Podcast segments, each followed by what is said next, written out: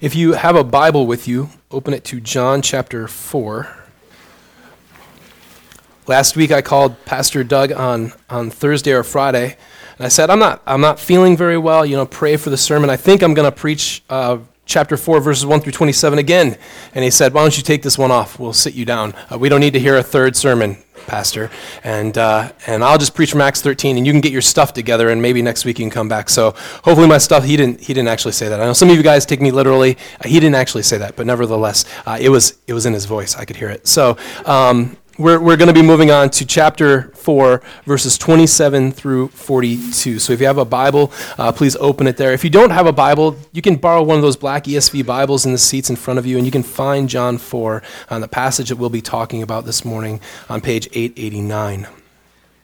It has been a happy coincidence, if you want to look at it that way, that Doug got to preach last week. It allows for us to organize all of December in a providential way around missions. And we really do desire for us to be focused on missions at this time. We want to be, as the title of my sermon is, missions-minded in all that we do, to have a focus and a perspective on the world that is for the mission of God. It is a great month for us to be focusing on this. After all, we talk about the advent, the coming of Jesus Christ. He was sent for a purpose and a reason, and that reason was commanding the nations to know him and to trust in him through the gospel and the forgiveness that he has purchased. He was sent for us, and therefore we ourselves are sent out. In John 17, verses 15 through 19, Jesus, in praying for us, says, I do not ask, Father, that you take them out of the world, but that you keep them from the evil one. They are not of the world, just as I am not of the world. Sanctify them in your truth. Your word is truth. As you sent me into the world, so I have sent them into the world. And for their sake I consecrate myself, that they may also be sanctified in the truth. We follow the commission of Jesus Christ. God the Father has sent Christ into the world. He has sent his Son into the world. And now Jesus, to finish his mission, has sent us into the world. And so we should be missions-minded in all that we do. December is a wonderful month to be putting in front of us missions. As I said, Jesus' advent commands us to be missions-minded. We just finished the book on missions in our community group, which my community group found incredibly helpful and fruitful in our lives. We focus on Lottie Moon during this time as we give to the International Mission Board that we might fund missionaries in as many countries as we can possibly put them. 3,500 missionaries of Southern Baptists are out in the world preaching the good news to people who don't know, focusing on those people groups that have not had access to the gospel. We have talked during Sunday school to several missionaries on the field.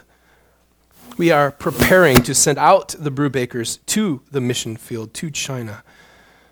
And we are preaching sermons on missions. We are trying to get it across to ourselves and to you. We need to be missions-minded in all that we do. But I don't think that I'm alone in thinking we are probably not where we need to be, either corporately or individually. Corporately, we are not as focused on the mission of God as we need to be in doing evangelism. And individually, you could answer this yourselves, but I would guess that if you're being honest, most of you would think that you are not probably where you need to be in having a mind that is focused on the mission that God has sent you for. Our lives are structured in calendars and in financial statements and in our priorities, usually and typically not on God's mission to save the world, but on school events, on vacations, on jobs, and on retirement, on worldly things that distract us from God's missions. So what do we need to be more missions-minded? That is what we're going to talk about today. So let us go to the Word of God, and let us find out how we can focus ourselves and Crossway as a whole church to be more missions-minded. Begin reading with me in verse 27. Just then, his disciples came back. They marveled that he was talking with a woman, but no one said, "What do you seek?" or "Why are you talking with her?" So the woman left her water jar and went away into town and said to the people, "Come, see a man who told me all that I ever did. Can this be the Christ?" They went out of the town and were coming to him. Meanwhile, the disciples were urging him, saying, "Rabbi, eat." But he said to them, "I have food to eat that you do not know about." So the disciples said to one another, "Has anyone brought him something to eat?" Jesus said to them, My food is to do the will of him who sent me and to accomplish his work. Do you not say, there are yet 4 months, then comes the harvest? Look, I tell you, lift up your eyes and see the fields are white for harvest. Already the one who reaps is receiving wages and gathering fruit for eternal life, so that the sower and the reaper may rejoice together. For here the saying holds true, one sows and another reaps. I sent you to reap for that which you did not labor. Others have labored, and you have entered into their labor. Many Samaritans from that town believed in him because of the woman's testimony. He told me all that I ever did. So when the Samaritans came to him, they asked him to stay with them, and he stayed there 2 more days. And many more believed because of his word. Then they said to the woman, it is no longer because of what you said that we believe, for we have heard for ourselves, and we know that this is indeed the Savior of the world. May God add his blessing to this reading of his word. How are we to become more missions-minded? First, we are to understand Jesus' mission. Understand Jesus' mission. The disciples had gone away to get food, leaving Jesus alone at the well. When they come back, he is finishing up his conversation with this Samaritan woman. Now, John doesn't actually say this. He says that they're thinking it, or he says that they're not saying this, but I think the implication is that they're thinking, why is he talking to this woman? Why is he conversing with her? What does she want? And why are you talking with her? And you have to remember, the Samaritans were half-breeds. They were looked down upon with dislike, disdain, or possibly even hatred by the Jews. But this woman had a number of strikes going against her. Not only was she Samaritan, but she was also a woman. What's worse, she was a woman of questionable moral character. So the question of why are you talking to her is poignant. It focuses on her unworthiness to even have a conversation. When they came back, no doubt, Jesus sitting there without a water jar, her with a water jar, the normal thought would be that he is simply asking her for water, which is what she thought that he was going to do, and certainly it's probably what the disciples thought they were going to do. Notice that they don't even think that she is worthy of asking to serve Jesus. Thank goodness they missed the entire conversation, because Jesus doesn't ask her for anything, and instead he offers her everything. He's not being served by her, but he himself is desiring to serve her. He's not offering her just water, but living water, eternal life, the blessings of the Jews poured out upon their enemies and those who are clearly and totally unworthy. By all accounts, from a Jewish man and a rabbi at that, as the disciples themselves confess in verse 31. This woman should have been unworthy of time, consideration, civility, kindness, decency, words. She was unworthy of these. And in doing so, and in thinking so, the disciples completely and totally misunderstand the nature of the mission that Jesus is on. Why did Jesus come into the world? He did not come to help those who can help themselves. He did not come to help people who think that they've got it pretty much all put together and they just need sort of a kick in the right direction. They've got enough fortitude to get the job done, but they just kind of need a push and a start. Jesus didn't come to save the righteous, but he came to serve those who are unrighteous and therefore unworthy.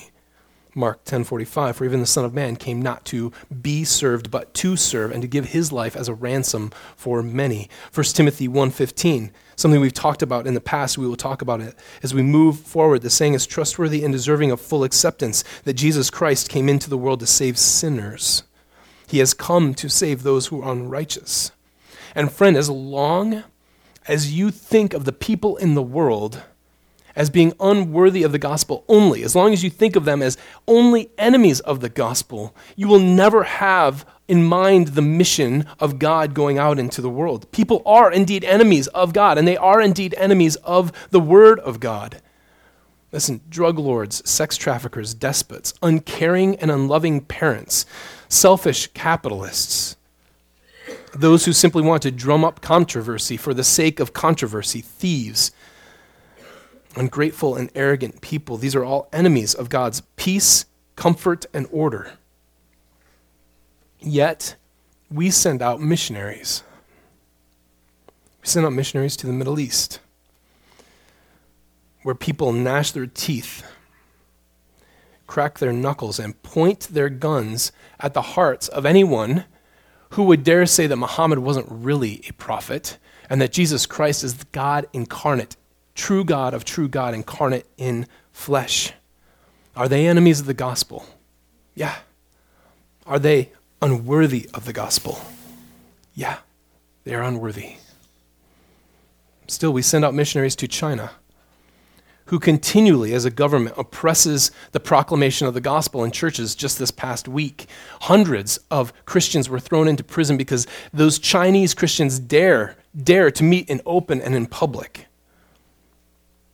The atheism that runs through China denies the lordship of God and denies the clear and evident proof that he exists and that he is the ruler of all of the world. Are they enemies of the gospel? Yes. Are they unworthy of the gospel? Yes. Still, we send out missionaries to Europe.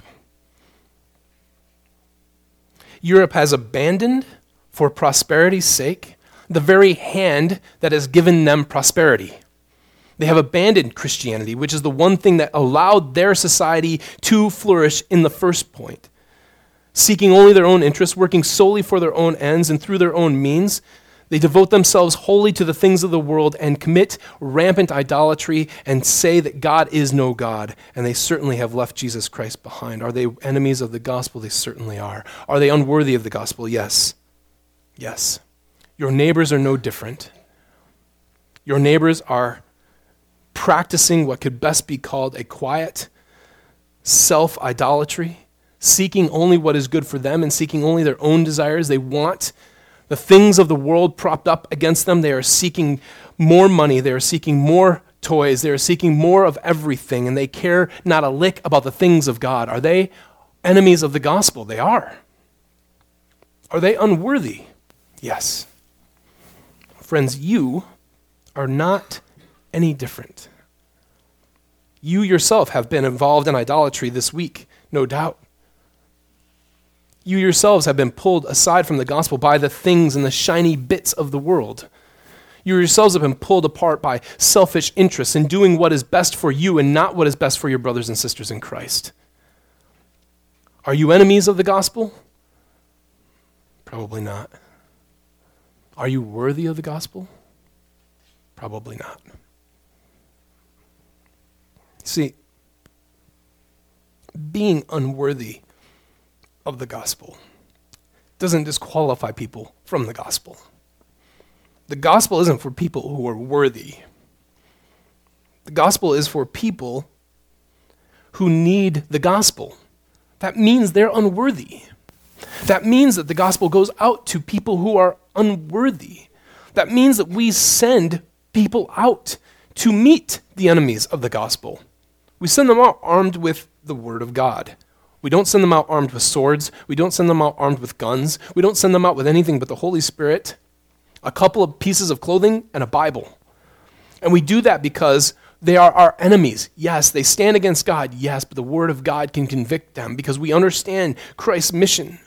Why is it that we train our children, and we should train our children to go serve those people, where they can be harassed, they can be imprisoned, and they can be killed?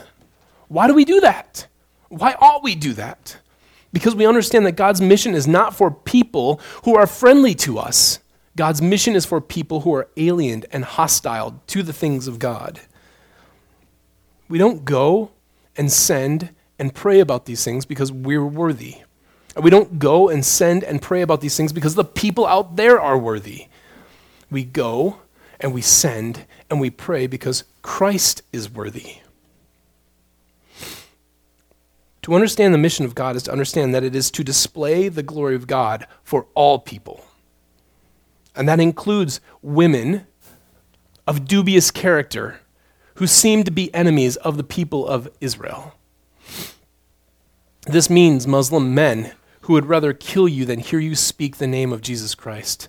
It means people in China who would rather arrest you and throw you in a pit than to see you uphold the Chinese people as Christian.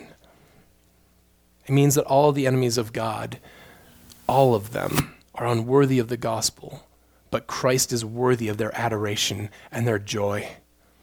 So we preach and we send. So first, we must understand Jesus' mission. Second, we must understand Jesus' provision. Verses 31 through 34. The disciples urged him, saying, "Rabbi, eat, eat." He said to them, "I have food to eat that you don't know about." The response is that same sort of response that Jesus often gets in the book of John, where he is talking at one level and they understand him at a different level. "I have food to eat that you don't know about." Does he have like a secret pocket of Snickers in there somewhere? Like what? Who gave him food? Right? Secret Snickers pockets are awesome. You should have one of those. But I doubt that Jesus had one. He's clearly not talking on the same level as them. He doesn't mean also that he never has to eat food. He doesn't mean that as a human being, Jesus can merrily go along his way. As long as he's doing the will of God, God will sustain him and he doesn't need to eat food. That's not what he's getting at here. Otherwise, the temptation in Matthew chapter 4 is actually quite meaningless. He could just keep going on forever and never really be tempted by food. No, he is tempted by food. He is truly hungry. But what he means is that there is a satisfaction, there is a refreshment coming in doing the will of the one who sent him. Jesus has been commissioned out to accomplish a task. He's been given a purpose for coming to the world. And apparently, somehow, within the context of talking to the Samaritan woman, unbeknownst to the disciples, Jesus Christ is carrying out the very purpose for which God has sent him. And he says this is nourishing to him. It is refreshing to him. It is good for him. He is not saying that we only need spiritual food, but he is saying that we do indeed need spiritual food. He is clearly refreshed by what's going on here. And this is clearly a reference back to Deuteronomy 8:3. You remember it well from the very passage we talked about where Satan comes and tempts Jesus Christ by having him turn stones into bread. Jesus fasted for 40 days. He says, "Hey, there's some stones here. You could make them into delicious bread and you could gobble that up." And Jesus says, "No, man does not live by bread alone, but every word that comes from the mouth of God." We know that passage well. Let's go back to Deuteronomy 8 and read the entirety of the passage and see how it fits so perfectly well with what John is trying to say here in John chapter 4. In Deuteronomy 8, verses 1 through 3. "The whole commandment that I command you today, you shall be careful to do, that you may live and multiply, and go in and possess the land that the Lord swore to give to your fathers. And you shall remember the whole way that the Lord your God has led you these 40 years in the wilderness, that he might humble you, testing you to know what was in your heart, whether you would keep his commandments or not." So the question becomes, on this desert wandering that they've been going on, how has God humbled the people? How has he humbled them? How has he tested them to see if they would follow him or not? Verse 3, the main verse that we're speaking of. "And he humbled you and let you hunger." He said he took you to a place where there was no water, and he took you to a place where there was no food. And he led you out there. You could not make it for yourselves. You could not conjure it up. You couldn't go to the rock and strike it twice and get water to flow out of it. You couldn't drum up bread from nowhere. You were humbled because you had to rely on God. Notice exactly what he says after this. He says, "He humbled you and let you hunger," and immediately he says, "and fed you with manna." God took away everything that you could possibly get from the world, but he fed you with this miracle bread that showed up on the ground. And then he goes on to say, "which you did not know, nor did your fathers know." In other words, it was a brand new miracle. You hadn't thought that I could do this. You didn't know that I could do this. I kept food from you so that you couldn't eat, so that you would have to rely upon me. And then I made miracle food show up, which you didn't even think could happen. But I did it to prove a point to you. A point is nothing less than this, that he might make you know that man does not live by bread alone, but by every word that comes from the mouth of the Lord. You'll notice God did give them bread. He gave them actual food, but he withheld food from them first. He withheld food so that they could be nourished by God. The purpose of this is so that they will know that good things come from God's hand. God has given them manna while they were hungry to fulfill them, to sustain them, to nourish them, to satisfy them, to satiate them. The whole idea of the passage is, you should follow my commands. So why is it that people don't follow the commands of God? Why is it that people don't do the very things that God has commanded for them to do? Well, there's a couple of different answers. You can say, well, they've got wicked hearts and they just want to do evil. Yeah, but even then, why do they do evil? They do evil things because they think that those evil things will make them happy. They think that they will satisfy them. They think that they will give them good things. People steal because they think stealing is fun and stealing gives me the things that I want without having to work for them. People slander because they like cutting other people down. There's love and joy built into everything we do, and includes breaking the commands of God. So what is God teaching his people? I will fulfill your needs. It seems like you're going to hunger in the wilderness. It seems like you're going to be bereft when you follow my commandments. I'm telling you that you can't do a number of things that you like to do. I'm cutting out pork, people, but you will be satisfied. I will give you good things, just like I gave you manna. You can trust me. You live not just on the things that you put into your mouth, but you live only because I provide them for you. So trust me. The whole point of this is that God will allow things to be removed from you so that he might provide better things to you. You don't live on bread alone, but you live on what God commands you to do, because those things are indeed better for you. God has commanded us to go out, to preach the gospel, to proclaim it to the nations, to give for the work, to pray, send, and go, as our faithful pastor said last week. So why don't we? Why don't you? Why don't we evangelize? Why don't we tell people about the good news of Jesus Christ? Why is it that we are so hesitant to do this? Why is it that we don't have more people standing up and saying, I feel like I could give my life to the mission field? Why is it that we don't have people doing this? Is it because we're afraid of losing friends, if we're losing station and how people view us in our places of work or in our family? Is it because we're afraid of giving up money? We don't support missions better because we were afraid of giving money, because we're afraid we're not going to have enough for ourselves. Is it because you're afraid of losing your job? Why don't we do God's will? It's because we are worried that in doing God's will, we will suffer lack. We will lack something. We will lack standing. We will lack friends. We will lack loved ones. We will lack what? You fill in the blank. What will you lack?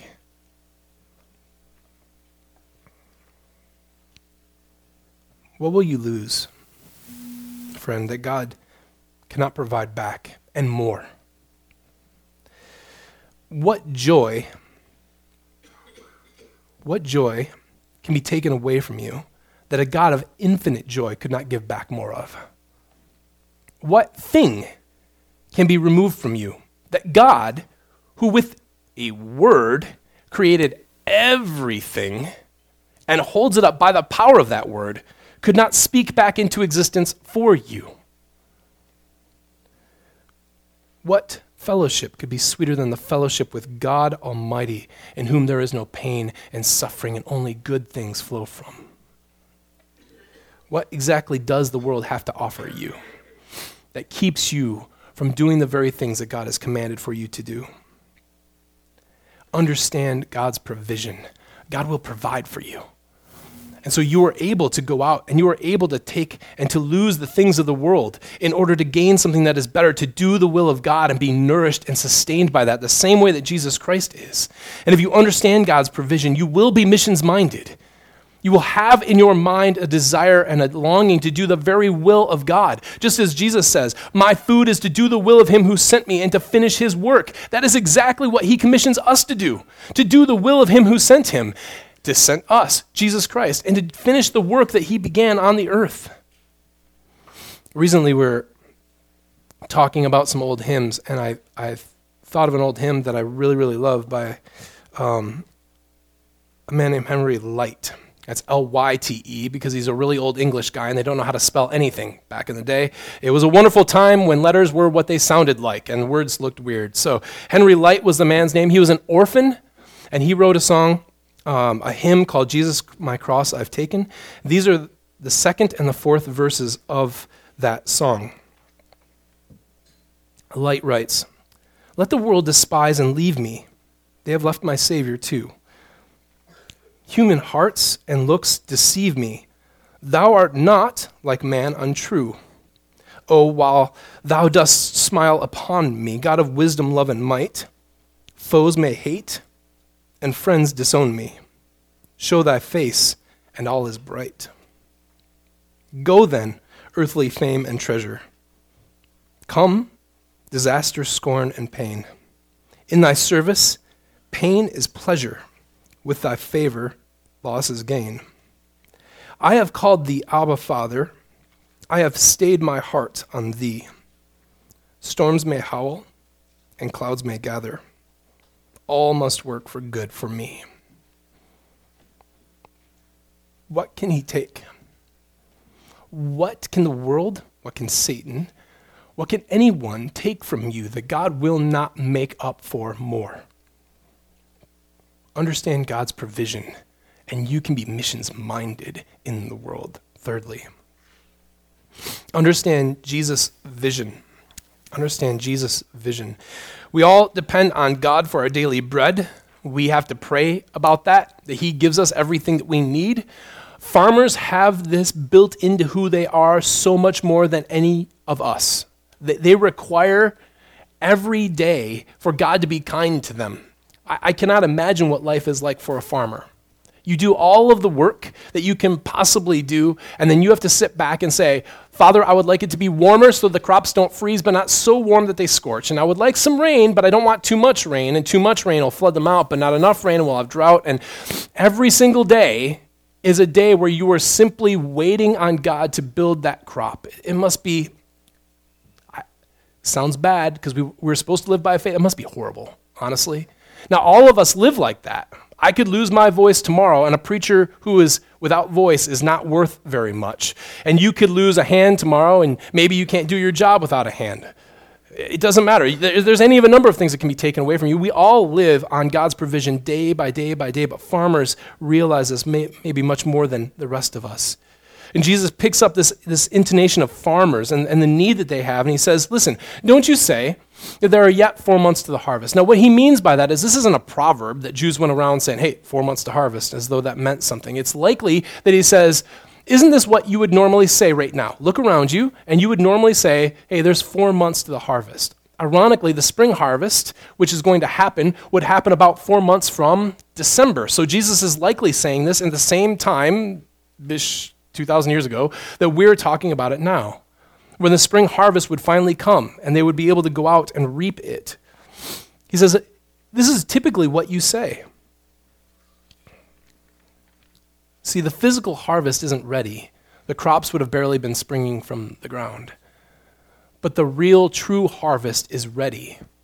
And what he's saying here by saying, "Don't you say that it's in 4 months that the harvest is ready, but I'm telling you the harvest is now."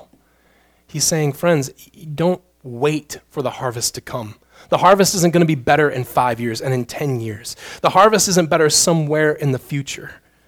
The harvest is not down the road somewhere. The harvest is here and today and always in front of you. If we were to quote the book of Hebrews out of context, quoting the book of Psalms, again, we quoting it out of context, today, as long as it says today, as long as it says now and here, this is the harvest.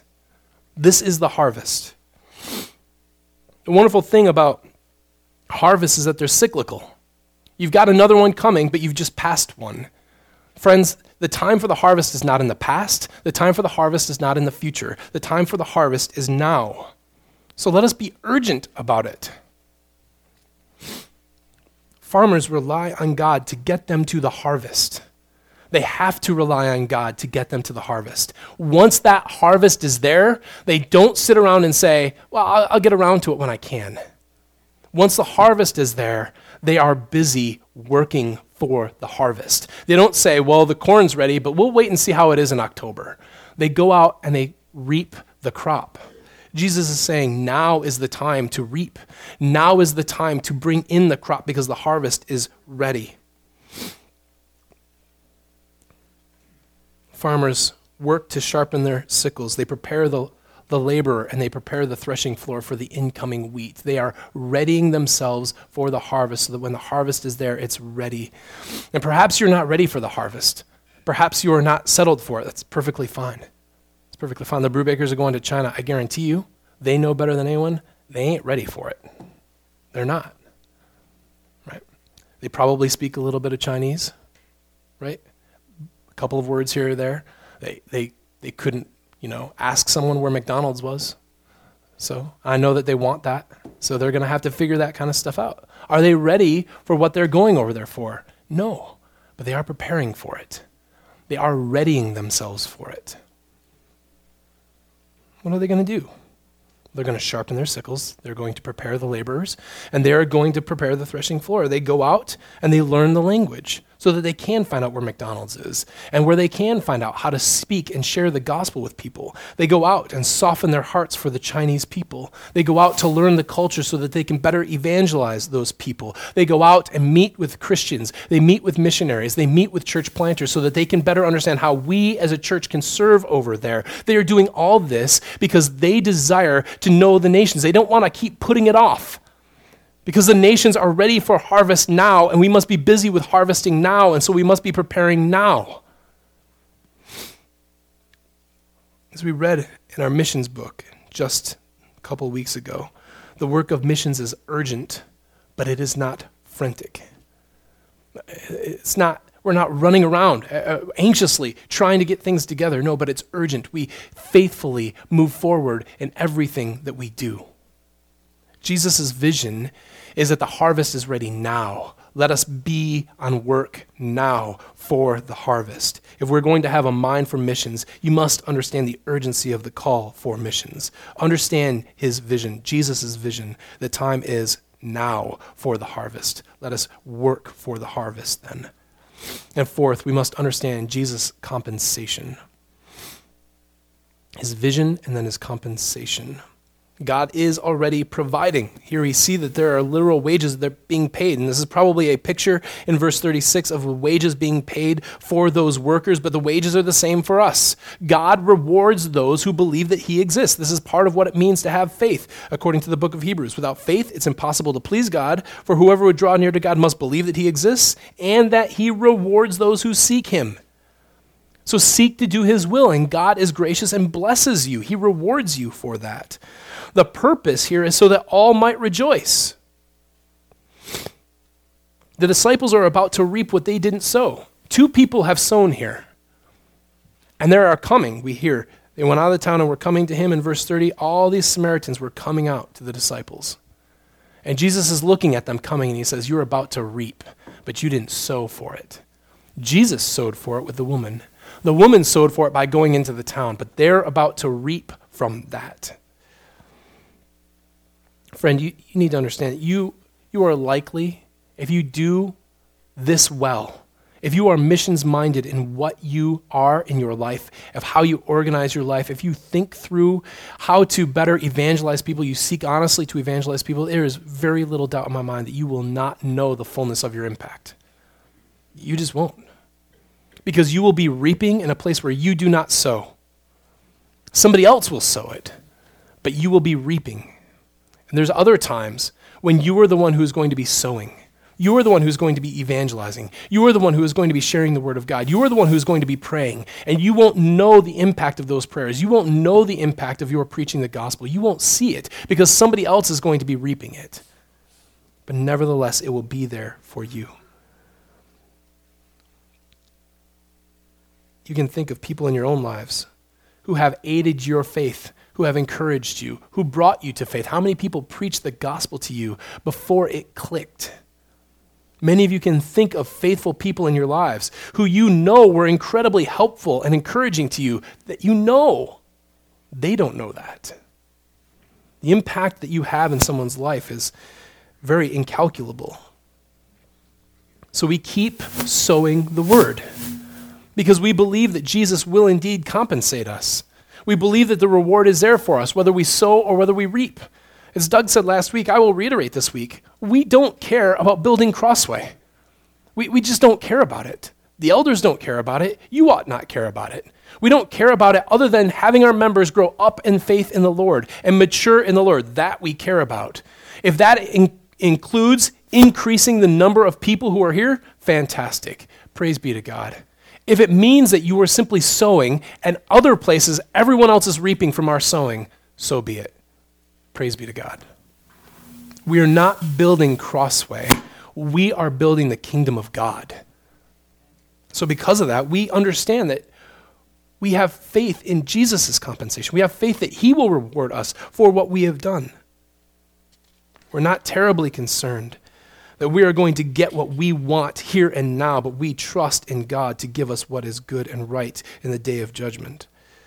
Amos 9:13, behold, the days are coming, declares the Lord, when the plowman shall overtake the reaper, and the treader of grapes, him who sows the seed. The mountains shall drip sweet wine, and all the hills shall flow with it. You can't plant the crop fast enough. You plant it, somebody's coming right behind you to reap it. That is what Jesus is talking about. Sow the word of God. Let God's word well up in people, and let the word of God be reaped in the lives of people. Isaiah 55:10-11. For as the rain and the snow come down from the heaven and do not return there, but water the earth, making it bring forth and sprout, giving seed to the sower and bread to the eater, so shall my word that goes out of my mouth. It shall not return to me empty, but it shall accomplish that which I purpose and shall succeed for the thing which I sent it. God's word will be active. God's word will accomplish all that he desires for it to do. Sow the gospel, water liberally with God's word, and someone will reap the harvest, even if it's not you. Matthew 6:1-4 gives us a warning about the type of attitude where we want to know that we are being rewarded for what has happened. Beware of practicing your righteousness before other people in order to be seen by them, for then you will have no reward from your Father who is in heaven. Thus, when you give to the needy, sound no trumpet before you, as the hypocrites do in the synagogues and in the streets, that they may be praised by others. Truly, I say to you, they have received their reward. How difficult is it for human beings to understand that? You don't need to be rewarded by everyone else for what you did. You don't need to talk about how your church is growing. You don't need to talk about the good thing that you did so that you can get a couple of dozen likes on Facebook. That is irrelevant. And as a matter of fact, that's selling your good deed cheap. God will reward you. It doesn't matter if you're sowing the seed. It doesn't matter if you reap it or not. You have no idea what's going to happen to that seed after you leave. But you leave it to God and you let others reap where you have sown. What does it mean then to be missions-minded? It means that we go to unworthy people, showing that we understand the mission of God in the world. It means that we risk losing worldly comforts, showing that we understand God's provision for us in the world. It means that we do this with a great deal of urgency, showing that we understand Jesus' vision for how we are to go about doing it. And that we work with faithfulness, showing that we understand Jesus' compensation. He has not called for us to be people who bring in dozens. He has called for us to be faithful to him. And John is a master storyteller. And one of the things that he does brilliantly is split the stories of the women and Jesus talking with the disciples. And we have here a picture of faithfulness, not just in who Jesus is, not just in what Jesus does, but in what this woman does. She herself is a wonderful picture of the type of thing that Jesus wants his disciples to be. Remember, she is likely cut off from her people. Her sin was open and public. And she's at the well at noon by herself because no one else wants to come with her. And yet she doesn't go back and say, well, I found out a nice juicy tidbit. You guys want to know who the Christ is? Tough. Not going to tell you. Huge jerks to me. Not going to let you know. She doesn't do that. She goes back and she says, come. Let me tell you, there's a man who told me everything I ever did. And immediately they think, whoa, he told her a lot because we know who she is. She's done a lot of stuff. So this man must be really important. She goes back and she has fervency to tell people who wouldn't have talked to her. She understands the mission of God. Even if she can't put it into words, she's modeling it. She, in a beautiful little statement by John, leaves her water jar. Small detail. But like Jesus, who needs no food, she now needs no water. She came for water, but she is satisfied in a different way. She doesn't need to drink of that water in order to be refreshed and replenished, in order to be satisfied. She leaves the water jar because she has water that they don't know about. And from what Jesus has said, it's a well of water springing up in her for eternal life. She leaves behind worldly things because she has a better mission. Third, there is urgency in what she says. She doesn't come back to Sychar and say, hey guys, when you get time, I'd like to talk to you about this guy. He might be passing through. I don't know. I didn't even really catch his name, but there's maybe no time. Okay, well, she says, come. It's the first word out of her mouth. Come now, there's urgency there. Come and see this man who told me everything I ever did. Could he be the Christ? She compels people to listen to her, and she entrusts herself to Jesus. They come back, and they ask Jesus to hold on 2 more days, and so he holds on there 2 more days, and they then, hearing him, turn to her, some oddity. They turn to her and say, we don't need to hear from you anymore. We don't believe because of you anymore. But we have heard from him, and so now we believe. What does she care? What does she care? Forever. She is in Scripture. Forever. The depiction of her faithfulness goes out. How many people have been called to the mission field because of this text? How many people have been saved through the use of this text because of her example? Made all the better by the fact that she's nameless, but God knows who she is. She will be compensated. Friends, we want to be missions-minded in this church, but we can't get there by fiat. I can't stand up here and proclaim, we are missions-minded. It doesn't work like that. It doesn't work for the elders to want us to be missions-minded, for us to pray about being missions-minded, for us to even set things up so that it looks like we're missions-minded. It only works if you yourselves are missions-minded. If you have a heart for lost people in Bay City, in Midland, in Saginaw, in Michigan, in North America, and indeed the world. Only if you have a heart for it, for will this church ever be missions-minded. And we can lead, and we can tug, and we can pull, and we can proclaim all we want to, and it doesn't matter at all. Unless we as an entirety in a church desire to do the mission of God the Father, so that every people, tribe, tongue, and nation will know the name of Jesus Christ and know the salvation that has come from him, because he has given himself as a ransom for many. He has died for our sins so that we might live to his righteousness, because he is worthy to have everyone know who he is.